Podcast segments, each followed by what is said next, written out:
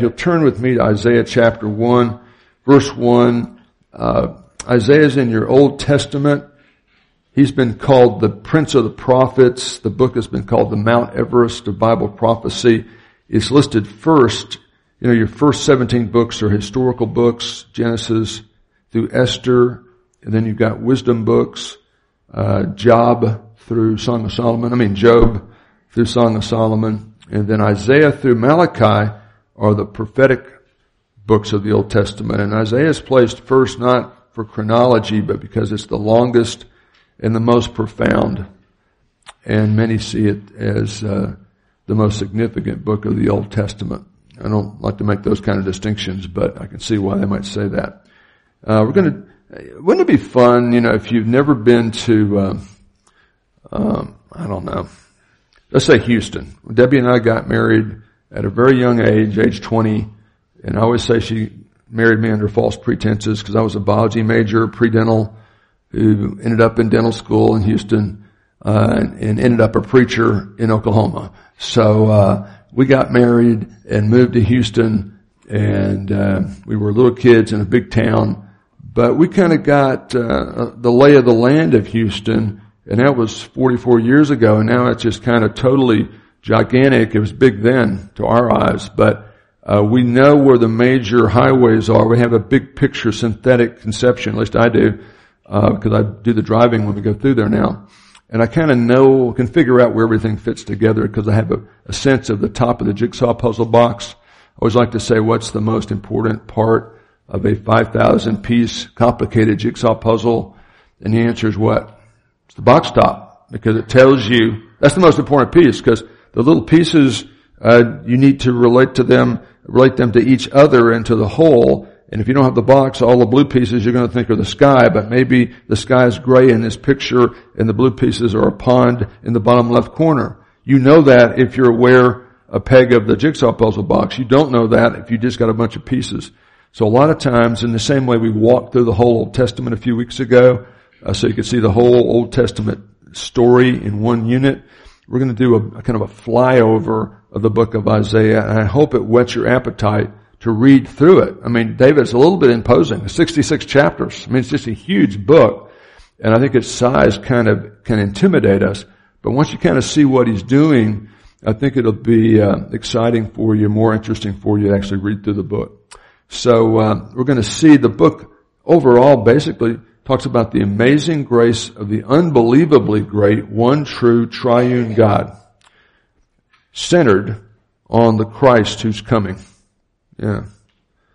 All kinds of mechanical problems here today. Now, before we dive into that, let me fix my computer here.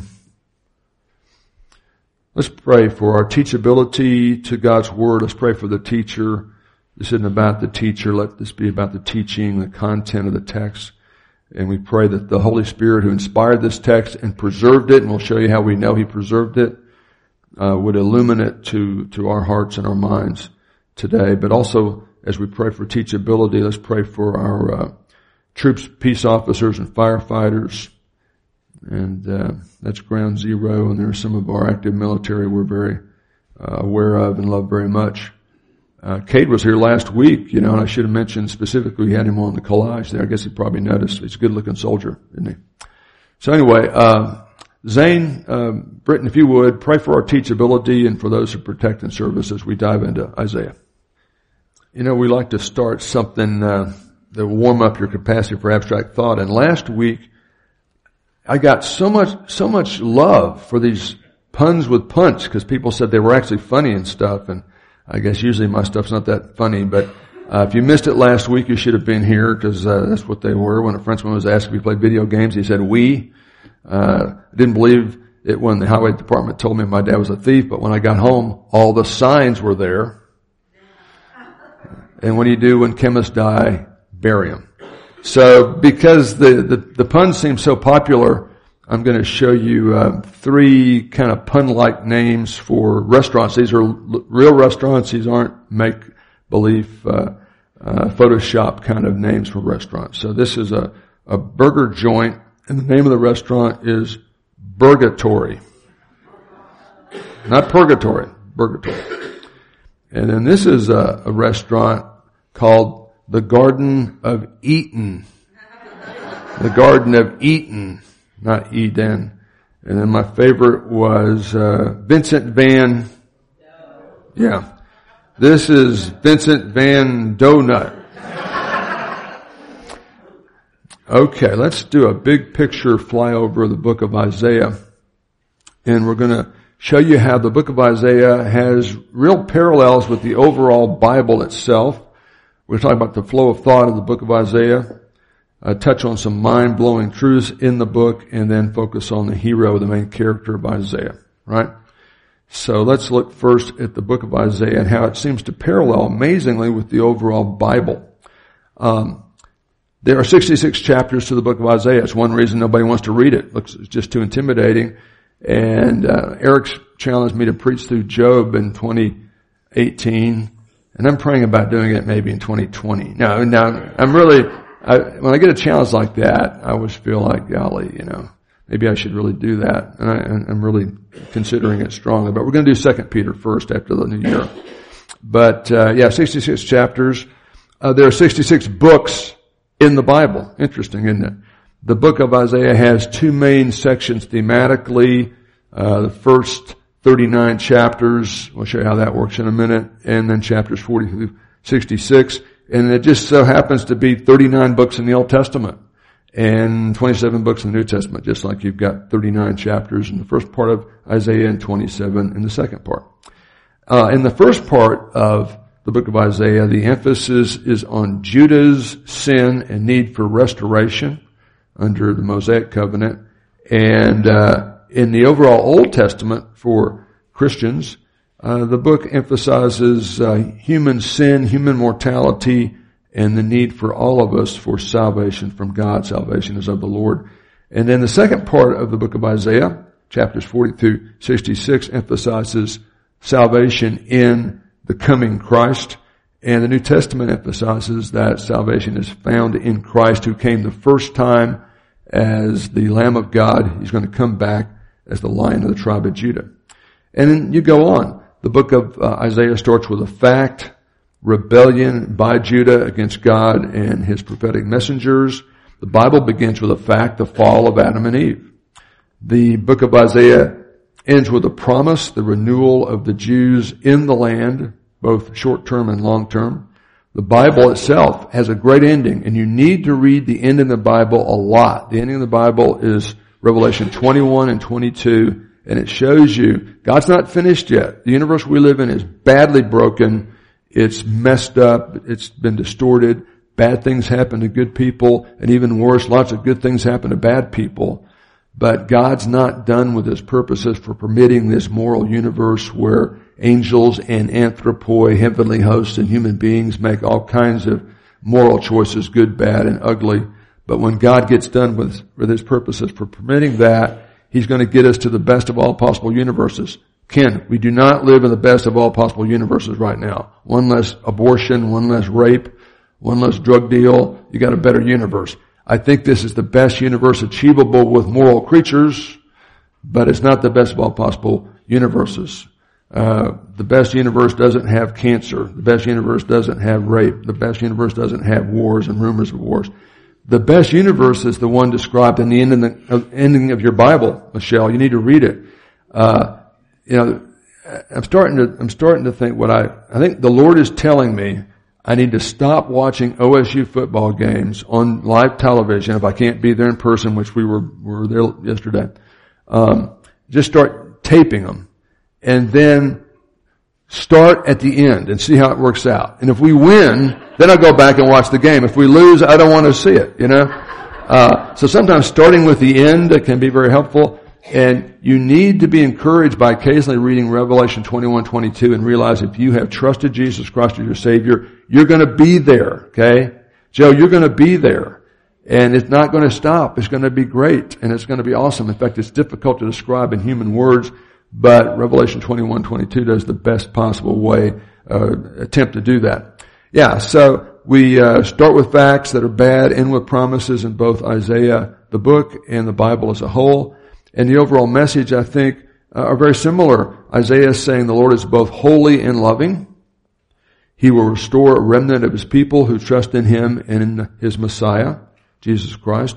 And your world Bible is basically saying the holy and loving God will judge sin, and God's judgment isn't pretty, but it's always preceded by God's grace, and save all those who believe in Him slash His Son.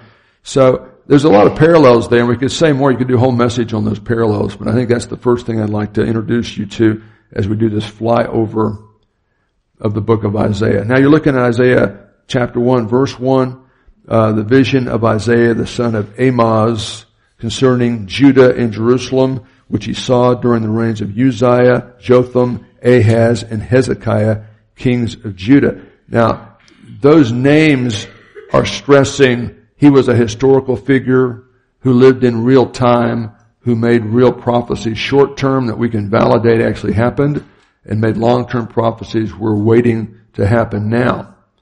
Uh, now let's put Isaiah on a, on a map, as it were, on a on a chart.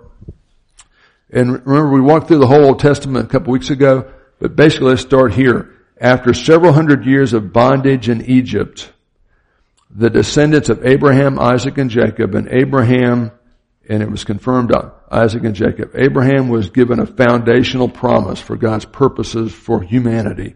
And he said, I'm going to create a great nation out of you, even though you're too old to have children, you and your wife. Um, you will be given a land tract we call Israel, and your people will be a blessing to the whole world primarily because your seed singular will be the savior of the world. So those people who are descended from Abraham who, who received that promise have been in bondage in Egypt for hundreds of years, but at the beginning of the book of Exodus, uh, God raises up a guy named Moses who leads them out of Egypt by God's power. They go through the Red Sea. They take a sharp right turn. They go to Mount Sinai and there they're given the Mosaic law. And it's not just the Ten Commandments, but the most, the Abrahamic promises, Abraham, Isaac, and Jacob were given foundational promises. On top of that, we've got for the Old Testament people of God the Mosaic covenant. And he gave the people that were descendants of Abraham, Isaac, and Jacob to whom the land, promised land belonged this covenant that was a conditional covenant. And as a nation, if you follow this covenant, I'll bless you as you represent me. If you disobey it deliberate, de- deliberately, I'll send prophets who will be like district attorneys to indict you, but to encourage you to get to the right program. And if you don't get there, I'll eventually have to kick you out of the land at least temporarily. So, We've got Moses leading them out of the land. Moses and his generation fail at conquering the land because they refuse to take it in faith. But the next generation after Joshua, under Joshua, conquer the promised land in seven years. And then we have 299 years called the period of the judges. And they weren't judges, they were local and tribal leaders that took care of the insurgents, the terrorists that were left after the conquest of the land. Uh, the last judge in the first king anointing prophet was a guy named Samuel. You read about him in 1 Samuel. And Samuel anoints Saul, who's the first king of the United Tribes of Israel. Saul's followed by David. David's followed by Solomon. Solomon reigns from 970 to 930 BC. And he builds the temple. So we don't have the tent, the portable central sanctuary, the tabernacle. Now we have a temple in Jerusalem. Now, when Solomon dies, the nation splits. The 12 tribes turn into two nations, not one. The 10 northern tribes form the kingdom of Israel. The two southern tribes, Judah and Benjamin, form the nation of Judah. And last week, we talked about 2 Kings 2. We saw a bald man, uh, 42 boys, and two bears, remember? And we saw Elisha interacting with a group of a street gang of people who were going to kill him and we saw God protecting that prophet. So we put Elisha and his mentor, Eli- Elijah, at roughly 850 BC, and we talked about them last week. Now today we're going to talk about a different prophet. Not the prophet Elisha, but the prophet Isaiah. Now what's one big difference between Isaiah the prophet and Elisha? Elijah didn't write any of the scripture, okay? Uh, Isaiah is a written prophet, so we actually have his material, right? So Isaiah is living here about 700 BC under the four kings that were mentioned in verse 1 of his book. And let's put that, his ministry roughly there on that timeline. So we're moving, uh, towards the end of the Old Testament. You know, the, the Old Testament ends very incompletely, Jack, because I mean, the Old Testament has promised us that God's going to send a Savior through Abraham, Isaac, and Jacob. And at the end of the Old Testament, they're still waiting, right? Even though God has taken them from out of the land, exile, back into the land. They've rebuilt a temple, but they're waiting. They're waiting. They're waiting. And what happens? You've got the 440, 430 silent years between the end of the Old Testament and the beginning of the New Testament story. John the Baptist says, behold, the Messiah is on the ground. Get ready. He's here. And so all of Israel readily embraced him, right? So what happened? Now he came into his own. You know, he's in the world, and the world was made by him, but the world did not uh, know him. He came into his own, his own did not receive him, but to each individual who does, he's given the gift of eternal life. So we're going to talk about Isaiah. So he's one of the spokesmen of God, one of those district attorney kind of guys that indicted God's people for treaty violations, the Mosaic Treaty, and also makes prophecies about his people short term and prophecies that will include us in the long term. Uh, he predicts all kinds of interesting things you can historically validate, but let's jump into the flow of the book. Now, this is a very simple, uh, kind of basic diagram of the book of Isaiah, and just having something like this can help you start making sense of it if you start reading it through or reading portions of it. Basically, we've got a finicky. Hey, let me tell you what I want for Pastor Appreciation Day, okay? In addition to a $500 uh, Callaway driver, right? No, you don't do that.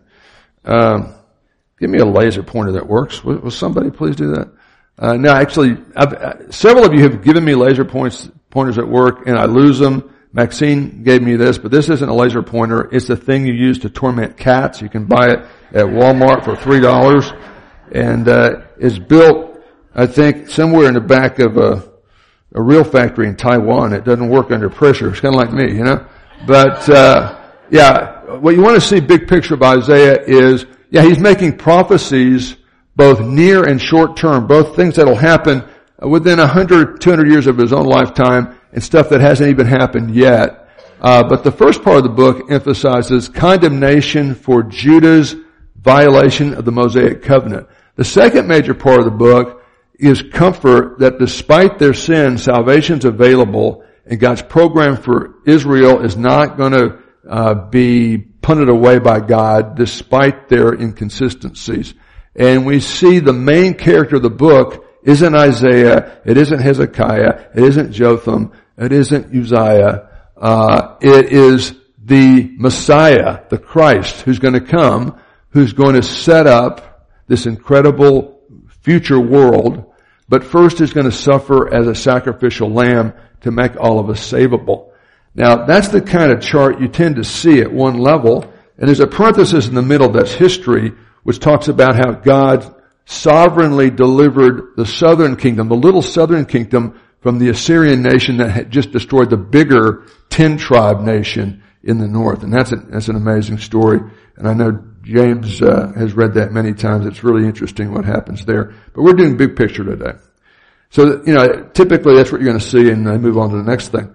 But if you really study the content of the book, um, you have an interesting kind of thing he does with his material, and it's an inverted parallelism that's called chiasm. And a, the simplest kind of chiasm would be when when the uh, when the going gets tough, the tough get going. You ever had a coach tell you that? When the going gets tough, the tough get going. When the going, let's make that A, gets tough, let's make that B. The tough, let's make that B prime, gets going. Let's make that A prime. When you connect the dots, you get an X. It's an inverted parallelism. That looks like an X to you, but in Greek that's a chi. That's the letter chi, first letter in Christ. So it's called a chiasm. And so this is inverted parallelism. Now, it gets interesting because the very first part of the book is a, a call to repentance, a call to national repentance to Isaiah's generation, trying to convict them of uh, their sin, violating the Mosaic covenant, uh, even though it's tempered by positive prophecies about ultimate long-term restoration. That's the very first thing he does in the book for 12 chapters almost. The very last thing he does in the book is call the, the nation of Israel, his nation, to repentance. Uh, and he tries to convict them. So the very first thing, the very last thing on the same thing, Ken, just like the top of, the, of a hamburger bun, right? But it gets a little bit more complicated than that because the second thing that he does in the book is he emphasizes God's promise that the proud sovereign of Babylon, who would eventually humble and destroy Isaiah's nation, Judah, and destroy the first temple, he will be humbled. He'll have a short-term reign of terror, but he himself will be humbled. That's the second main thing he talks about in the book. The second to the last thing he emphasizes in the book is the polar opposite of that. As opposed to Nebuchadnezzar, we've got a promise that the humble servant of the Lord, as opposed to the proud sovereign of Babylon, will be exalted after he's rejected and brutalized. And of course, that's the Lord Jesus Christ. Third thing he talks about as a warning, don't trust in foreign governments. And the Old Testament Jews love to trust in foreign governments instead of God to take care of them. And I mean, Ahaz himself will look to the Assyrians to protect him. That's not a good idea. And showing off some of their VIPs around uh, all their treasure and temple uh, treasures they've got. And that just made a list for them.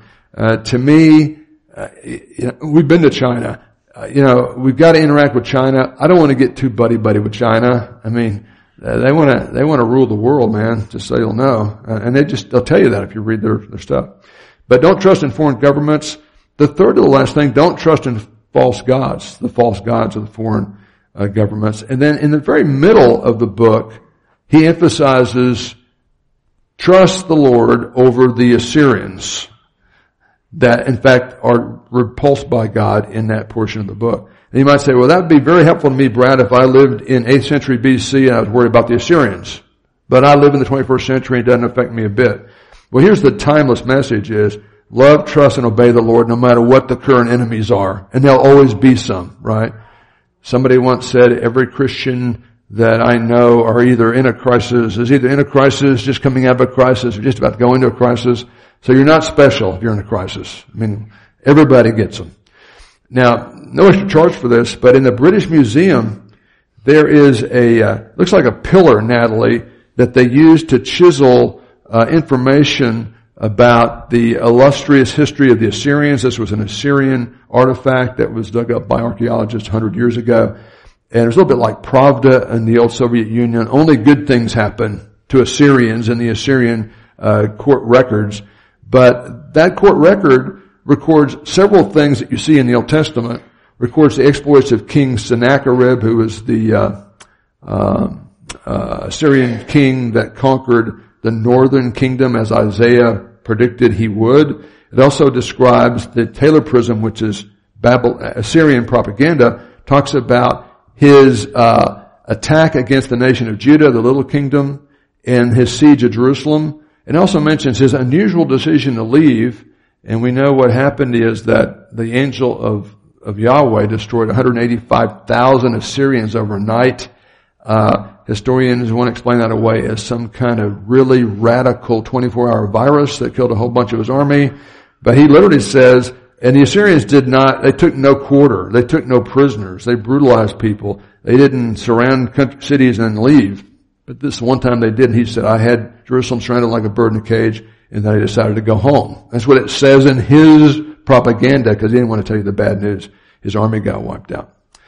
Now, let's actually look at some text, because sometimes when I do studies like this, uh, I know I can get jazzed about some of these details, but I think the power's in the text. So in your notes there, I've got a list of a, a bunch of especially cool passages in the book. And we're not even going to have time to read them all today. I'm just going to cherry pick here. But look at Isaiah 2. Verse 2. Isaiah chapter 2 verse 2.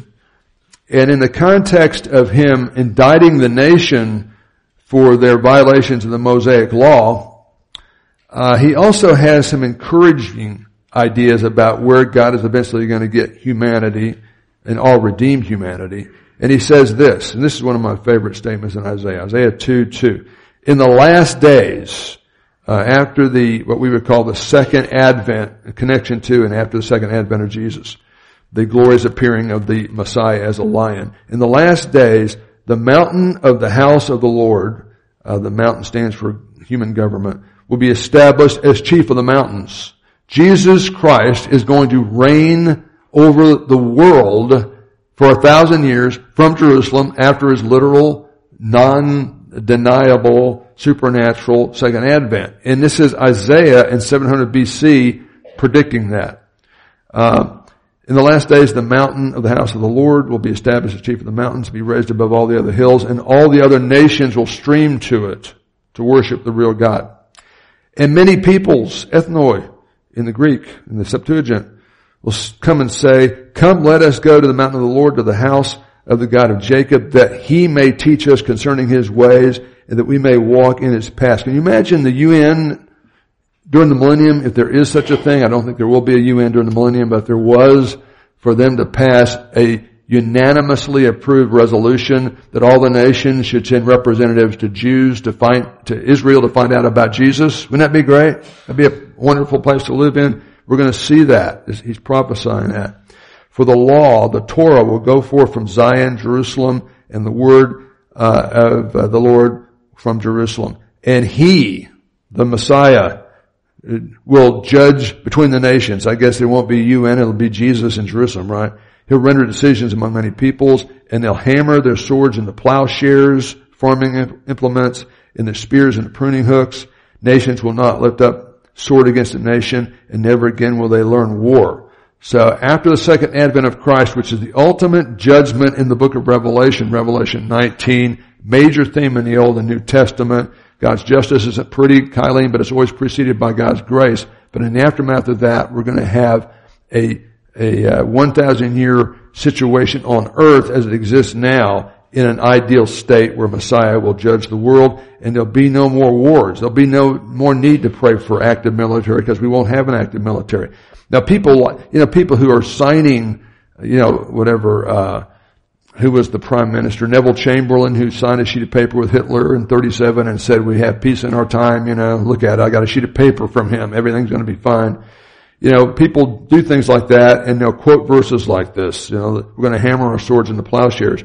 This is going to happen only by the supernatural power of Jesus Christ as the lion of the tribe of Judah. It's not going to happen because the UN passes re- resolution or politicians sign a sheet of paper.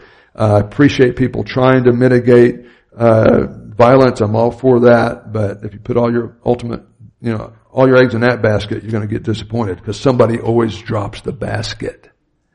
You know, the, the saying is if you put all your eggs in one basket, you better watch the basket, right? But see, I'm clumsy. I've always been a little clumsy, but in my old age, I, I drop a lot of stuff. It's unbelievable, you know? So the problem with, if you put all your eggs in one basket, you know the problem with that? You drop your basket, you got a messy basket. You know, I, I recently, when the Jamie and his family was coming a couple weeks ago, I managed to drop Debbie carefully bought, what, 18 eggs now? Uh, did, did the egg, did the, did the chickens actually lay them in those styrofoam cartons? How do they get there, you know? So you have 18 eggs, which is very nervous time for me, and I was trying to wipe off the counter, boom, knock the thing down. But you know what? I'm pretty good. Only two of those eggs broke. But it made a mess, I'll tell you what. So, don't put all your eggs in the basket of the UN or whoever the current president is, and God bless all of them, and I, I hope we don't have major wars. I'm all for that. But don't trust too much into all that stuff. I mean, we've got to look beyond that. Isaiah chapter 9. Now people will read this a lot during Christmas time, uh, which is great, except they fail to notice that only the first part of verse 6 is talking about the first coming of the Messiah. The rest of it's talking about the second coming. So you have like a 2,000 year gap uh, between the first clause, which really should be punctuated as a sentence, and the second one, but depending on your English translation. But look at uh, Isaiah 9, 6. Talking about a prophecy about Jesus, Jack. This is, uh, in 700 BC, this is Isaiah predicting the coming of Jesus for the first time and the second time. Uh, for a child will be born to us. The Messiah will be a human being, not an alien or an angel. He'll be a descendant of Abraham, Isaac, Jacob, family, tribe of Judah, family of David and Solomon, right? So a child will be born to us. A son will be given to us. So that's Christmas, right? And ultimately, not the day he's born, not during his whole first uh, advent, but after his second advent, the government What do you mean the government will rest on his shoulders? We just read about it in chapter 2. He assumes you read 2 before you read 9, you know? Uh, in the last day, the mountain of the house of the Lord, government of the house of the Lord will be established as chief of the mountains, and all the nations will come to his, him and his government. Government will rest on his shoulders. His name will be called Wonderful Counselor, Mighty God, Eternal Power, Father, Prince of Peace. There'll be no end to the increase of his government or of his peace on the throne of David. He's going to be descendant of David over his kingdom to establish it and to uphold it with justice and righteousness from then on forevermore. But how's that going to happen? By UN resolution? By Southern Baptists going to pass a rule and Jesus is going to come back because they're going to put a date there. He's going to come back and do that for him. You know, uh, Dallas Seminary. I'm Dallas Seminary guy. They don't have that kind of power. How's, how's it going to happen, Sonia? Look at the very last part of verse 7. The zeal of the Lord of hosts will accomplish this. And you could translate that to power. That's called the second advent. That's called Revelation 19. Uh, Zechariah 12, right? It's not going to be pretty, but it's going to happen. Okay. Let's look at, uh, man, we're skipping a lot of good stuff. Look at chapter 24, verse 19. Totally cherry picking here. Uh, there's a lot of great stuff in this book, as you can imagine. But look at chapter 24, verse 19.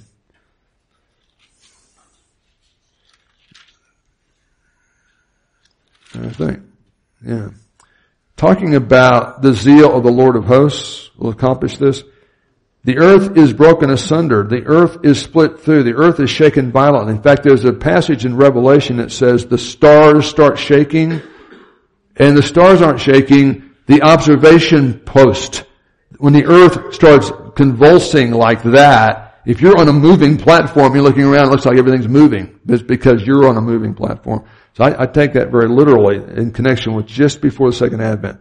The earth reels to and fro like a drunkard. Now I know that, you know, some people are going to read into that an asteroid's going to hit or an alien flying saucer hits the earth or something like that. But in biblical context, we're talking about events leading up to the second advent of Christ, the zeal of the Lord of hosts setting up this ideal form of uh, present earthly status quo. Um, the earth reels to and fro like a drunkard, totters like a shack, for its transgression is heavy upon it. It'll fall the world system as we know it never to rise again. So it'll happen in that moment. The Lord will punish the host of heaven on high and the kings of heaven on earth. They'll be gathered together. Uh, the moon, verse 23, will be abased and the sun ashamed. We read about that in Revelation 6. For the Lord of hosts, the Lord of the heavenly armies will reign on Mount Zion in connection with all of these cosmic disasters, including a second advent to wipe out the goats and his glory will be before all the elders. Uh, yeah, you got to balance the, the bitter with the sweet here. It's not a pretty picture. Look at Isaiah 26, 19. Sometimes you hear scholars on the Discovery Channel say the Old Testament never taught the concept of life after death and much less a bodily resurrection for believers. But in fact, Daniel teaches it, Job teaches it, and Isaiah teaches it. Uh, your dead will live. What does that mean? Their corpses will rise. God's going to take all those uh, atoms that made up your body and put it back together like the one Jesus had at his resurrection, supernaturally transformed. You who lie in the dust, awake and will shout for joy. So I just couldn't pass that up because you are going to hear that on some of the uh, documentaries. Uh, people are going to tell you that uh, Isaiah didn't say stuff like that, but trust me, that's what it's saying. Look at uh, chapter 40. Isaiah 40 verse 28. Now this is a, in a larger context and we don't have the time to develop it. But let me point out one thing to you. Before you, when you get there, Isaiah 40 verse 28, uh, you realize the Bible teaches the earth is flat and that the uh, earth is the center of the solar system, right? Doesn't teach that. In fact, it teaches quite the opposite. And since we're in verse 28, Steve, let's slide over to verse 22, just for, there's no extra charge for this part, okay? Uh, it is He, talking about Yahweh, God the Father, who sits above the circle of the earth. Look that word up in the Hebrew, Brown, Driver, and Briggs, the standard lexicon all the translators use. It means sphere. God, as it were, is above the sphere of the earth. And compared to Him, its inhabitants are like grasshoppers. That, that's a quote from the Karate Kid, by the way. You know, and he, he right, grasshopper, you must do this. Uh, who stretches out the heavens like a curtain and spreads them out like a tent to dwell in. But that's a statement that says the earth is a sphere, okay? So just, if you need that, it's good. Okay, Riley, if you need that, uh, write that down. Uh, look at 28. Do you not know, have you not heard the everlasting God? That means infinite. Okay, no beginning, no end. The Lord, the creator of the ends of the earth, does not become weary or tired. So you can't wear him out with your prayer requests. Now prayer is a grace channel of communication where a believer like Dale seeks and submits to God's will, knowing that our very prayers are part of the uh, amalgam of the events that God uses to work out His will in time. So uh, you're not going to wear Him out. God doesn't become weary or tired. So by the way, so what, what's He doing resting after only working for six days? That's another one the, the critics will throw at you. Well, you're talking about God being omnipotent, but he has to rest after only working seven days. I mean, I mean, Peg, you're a nurse. You've had to work late shifts and seven days a week sometimes. You didn't get a day off necessarily all the time. I worked, worked for my family business and, uh, you know how many days we got off every year for good behavior? We got all day Christmas off. Other than that, the College Street Golf Complex was alive and for business. Uh, driving range balls, putting green, and nine hole golf course. And guess who's cutting the greens all summer long and right after college? I mean, we only had one day off. So people will say, well, golly, I mean, God took a day off after only six days. It, when, when, when biblical characters rest, it doesn't mean they're tired necessarily. It means they're finished. You know, you know, we have the death of Christ, the resurrection three days later. What happens 40 days after that? The ascension, what happens after the ascension? Christ, what does he do in heaven? He sits down at the right hand of the throne. Why? Is he tired? He's finished with the work of redemption, David. All the work to get you to heaven's done. When you trusted him for it, it counts for you. So God rests at the end of the creation week because he was finished. That's why he stopped, right? Not because he was tired. But anyway, God doesn't become uh, weary. Now watch this as we're praying to Him about some traumatic thing, He won't get weary hearing it, but we may not understand exactly how He's working in it, because His understanding is inscrutable. What does that mean? You can't understand it. It's beyond your ability to comprehend. It's, it makes sense the infinite God might be smarter than we are. You know, you know, it's just the way it is. He gives strength to the weary, and to him who lacks might, he increases power. Though youths grow weary and tired, even first class, you know, Olympic athletes who are 18, 21 years old or whatever, they have a breaking point. And vigorous young men stumble badly. Those who wait on the Lord, I'm going to keep myself from singing this, okay? Will renew their strength. They shall rise up with wings as eagles. I said I wouldn't sing it, but I did. Okay. Stop the tape. Okay. Uh, those who wait on the Lord will renew their strength. They'll mount up with wings like eagles. They'll run and not get weary.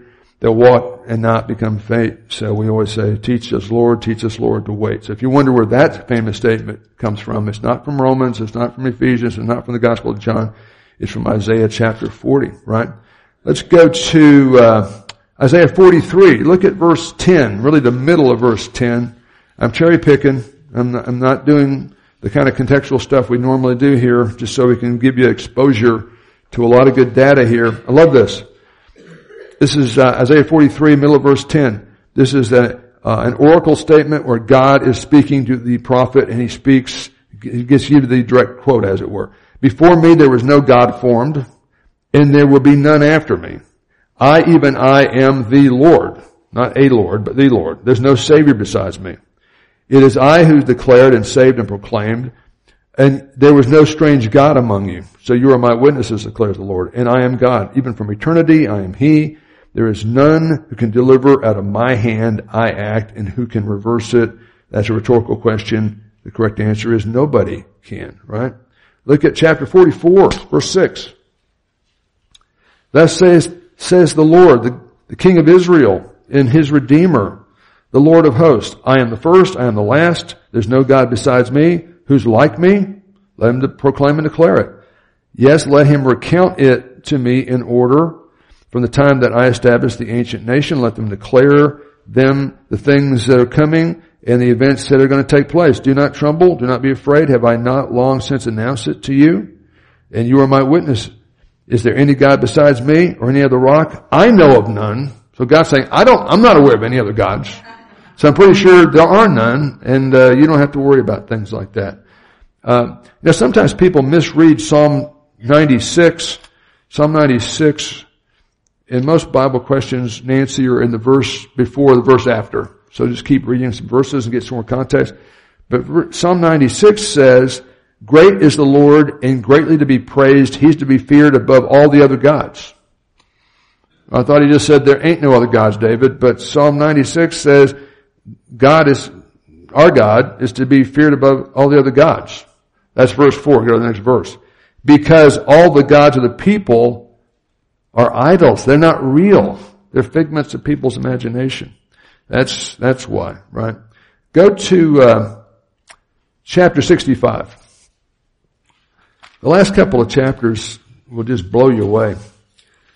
But, uh, let's look at 65 verse 17.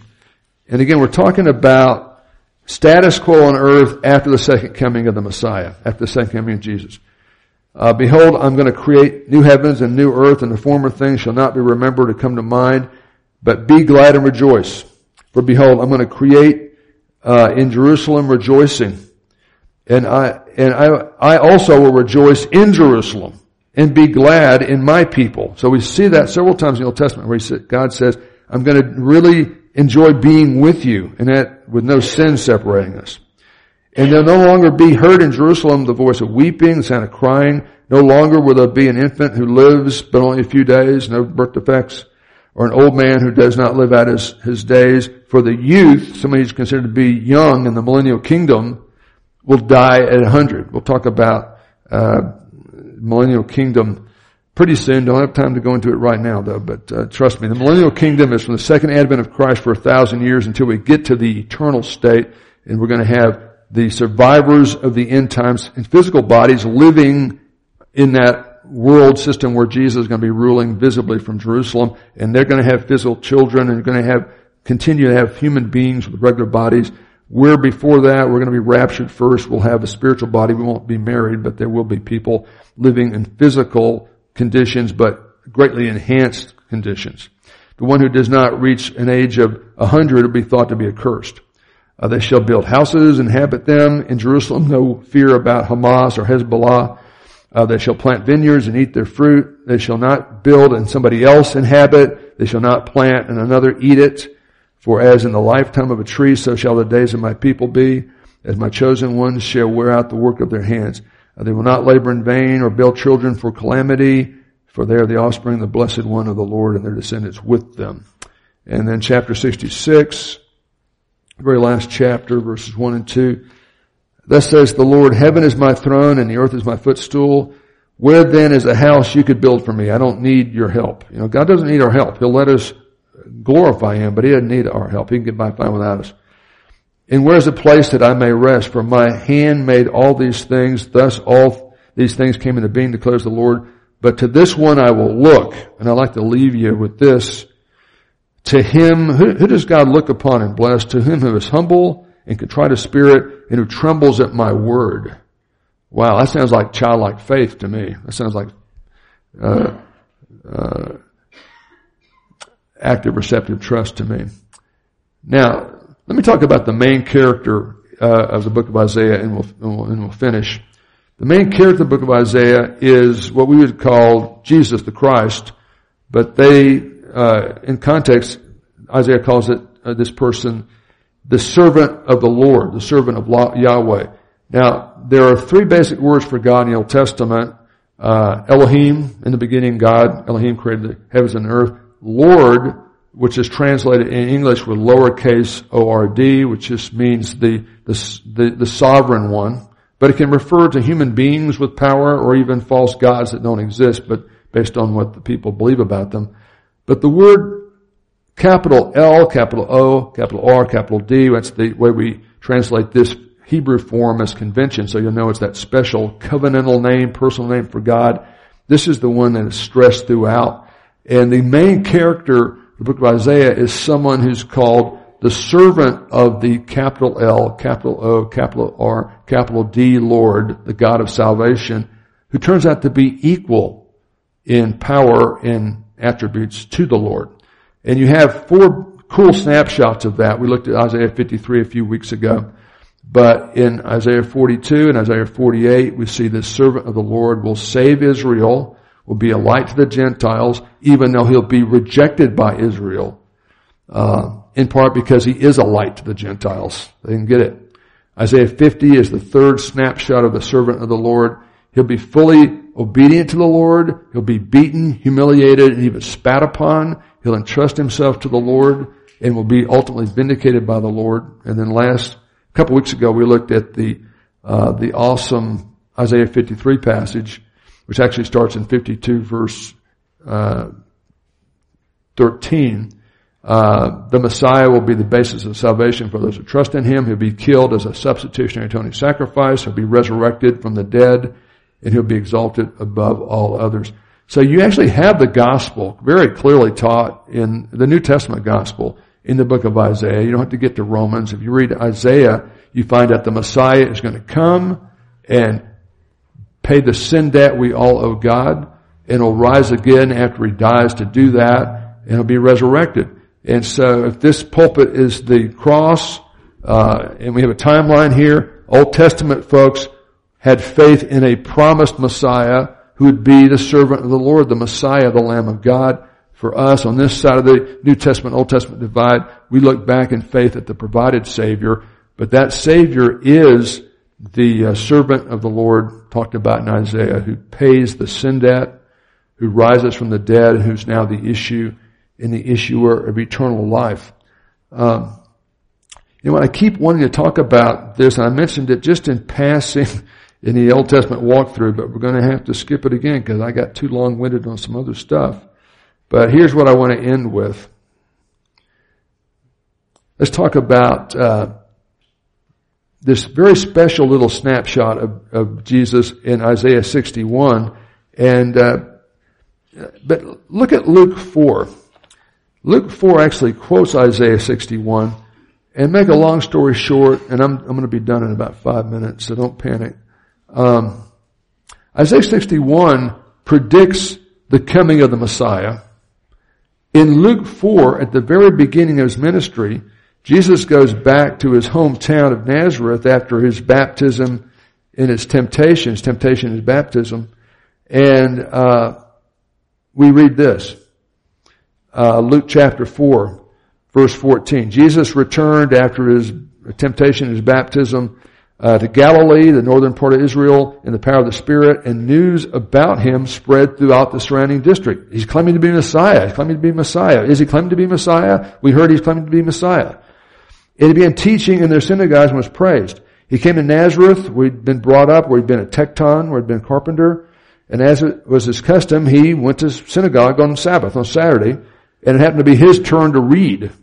So he went to the front and they went to what they call the tabernacle, which is that little alcove, alcove with the Torah in it, and they handed the Torah scroll to him, and they mark, mark this, this, the scroll because they read through it consecutively, and it just happens to be that Saturday, Doug, that Isaiah 61 is the passage that's marked in the Isaiah scroll. That wasn't luck.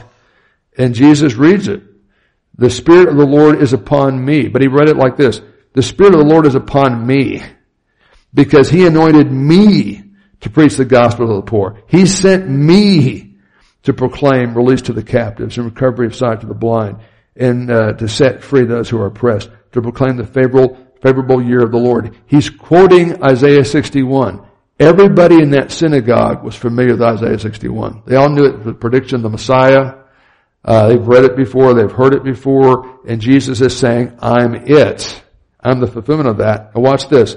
And he closed the book, and there weren't any books in the first century. They were all scrolls. The, the codex has become uh, available in the second century. So that's a bad translation. Biblos means a scroll there. Close the scroll, gives it back to the attendant. He puts it back in the alcove. And Jesus sat down. Now you guys have been Americanized. So you know that Homer came up and he read the scripture and he prayed and then he sat down. He went back to the audience. That's not the way rabbis operated. The rabbis, or in this case, the lay people who are reading scripture, would stand to read the scripture in front, then would sit on a stool to explain the meaning of the scripture. He sat down in front of the group on a scroll as a teacher, as a commentator, and uh, although I sometimes go too long from this pulpit, Jesus, at least this time, went very, very brief. Okay? Closes the book, gives it to the attendant, sits down on the stool to tell the people his interpretation of that passage, and the eyes of the whole synagogue are fixed on him, and he said, here's his message. It's one sentence. The, the central idea is the entire content of the uh, message. Today, this scripture, Isaiah 61, has been fulfilled in your hearing. He's got the audacity to say, I am whom Isaiah 61 was talking about. I am the fulfillment of Isaiah 51, Isaiah 42, and Isaiah 49, and Isaiah 50, and Isaiah 53, capped off by capstone of Isaiah 61. I'm it. And so they all bowed down and worshiped him, right? They had a mini riot. I mean, who do you think you are? You didn't even go to seminary. Yeah, your mind, you know, if the establishment hears about this in Jerusalem, we're all going to be in big trouble. Um, yeah. Is that a mind blower? I mean, that's worth the price of admission knowing that Jesus quotes from Isaiah 61. Everybody knew it, but, uh, you know, they still didn't like it. Uh, now here's the, one more cool thing. I said I'm going to stop and I am, but, um, I say, I lie a lot actually, but, uh, Sometimes people say, well, the Trinity is something that was invented in 325 at the Council of Nicaea. Now the Trinity is the way God has always been, which is one reason He doesn't really need us, but He graciously wants us, right? They're, he's fine as He is. He didn't need us to love. They have perfect love within it. But, uh, yeah, uh, you can see the Trinity in many Old Testament passages, but this is my favorite one because, and just let's see the way the Lord says it. The Spirit of the Lord is upon me because He anointed me to preach the gospel to the poor. All three members of the Trinity there, uh, uh, Gene. The Spirit of the Lord is the Holy Spirit, right? Who's upon the Messiah. The Messiah is me there. And the Lord, all caps, is God the Father. So when you hear people say the Trinity was invented later, it's a pagan thing, goes back to day one. I mean, Genesis 1, let us make man in our image, right? Kind of thing. So let's stop like this. Uh, the book of Isaiah is all about the amazing grace of the unbelievably great one true triune God centered on Christ in his first and second advent. And you can see why maybe uh, Satan is happy for you to be too intimidated to read the thing because it just drips with gospel truth. It has the entire gospel in this book. You don't even need Romans or Ephesians or the gospel of John to know the gospel if you've got the book of Isaiah. And so our invitation to you as always is if you've never from the depth of your heart recognized your sin and your guilt before God and your inability to do anything to fix it and you're willing to throw yourself on the mercy of the Messiah, He will save you. Lord Jesus, I'm a sinner. I can't fix it. You can and I want you to. And the more you read the scripture, you realize it's on every page. It's the whole point of the Bible is to get us centered on Jesus. Uh, most of us are believers here, so let's just uh, do what the book of Isaiah does. Let's get centered on Christ, especially this time of the year. You know, this, this season between Thanksgiving and Christmas in this increasingly secular culture. If anybody in the secular culture is going to let you kind of broach certain specifics about Jesus, it might be now. I realize that they want to, they don't like to say Christmas, they want to say happy holidays, but I think that's turning too. But this a, can be a very strategic time for you to live and share your faith, even at your office party, okay, when everybody else is going for other reasons, you can actually be a witness and, you know, the truth of God impels us uh, to live it and share it. So let's have a word of prayer. Lord, please open our eyes to see the depths of the, uh, of the riches of your truth in books like this one, which are kind of obscure to us because we do spend a lot more time in the New Testament and rightly so. But sometimes just the length of this book scares us and we're afraid to, to even approach it. And I pray that today we've lowered that intimidation level a little bit, uh, and that you'd be glorified in that. Uh, help us to center on Christ during this Christ Series, uh, season as we're kind of on the glide path between Thanksgiving now and, uh, the day we're going to celebrate the birth of Christ. And I pray you give all of us who are believers strategic opportunities uh, to share uh, the good news that Jesus came as a lamb to die for the sins of the world, and he's going to come back as a sovereign to rule. And there's no reason uh, our friends and our neighbors can't receive him uh, apart from your grace and your in, in, your unction. So we do pray that we be able to be good stewards of this season. I thank you for this time together this morning and in the Word. In Jesus' name we pray. Amen.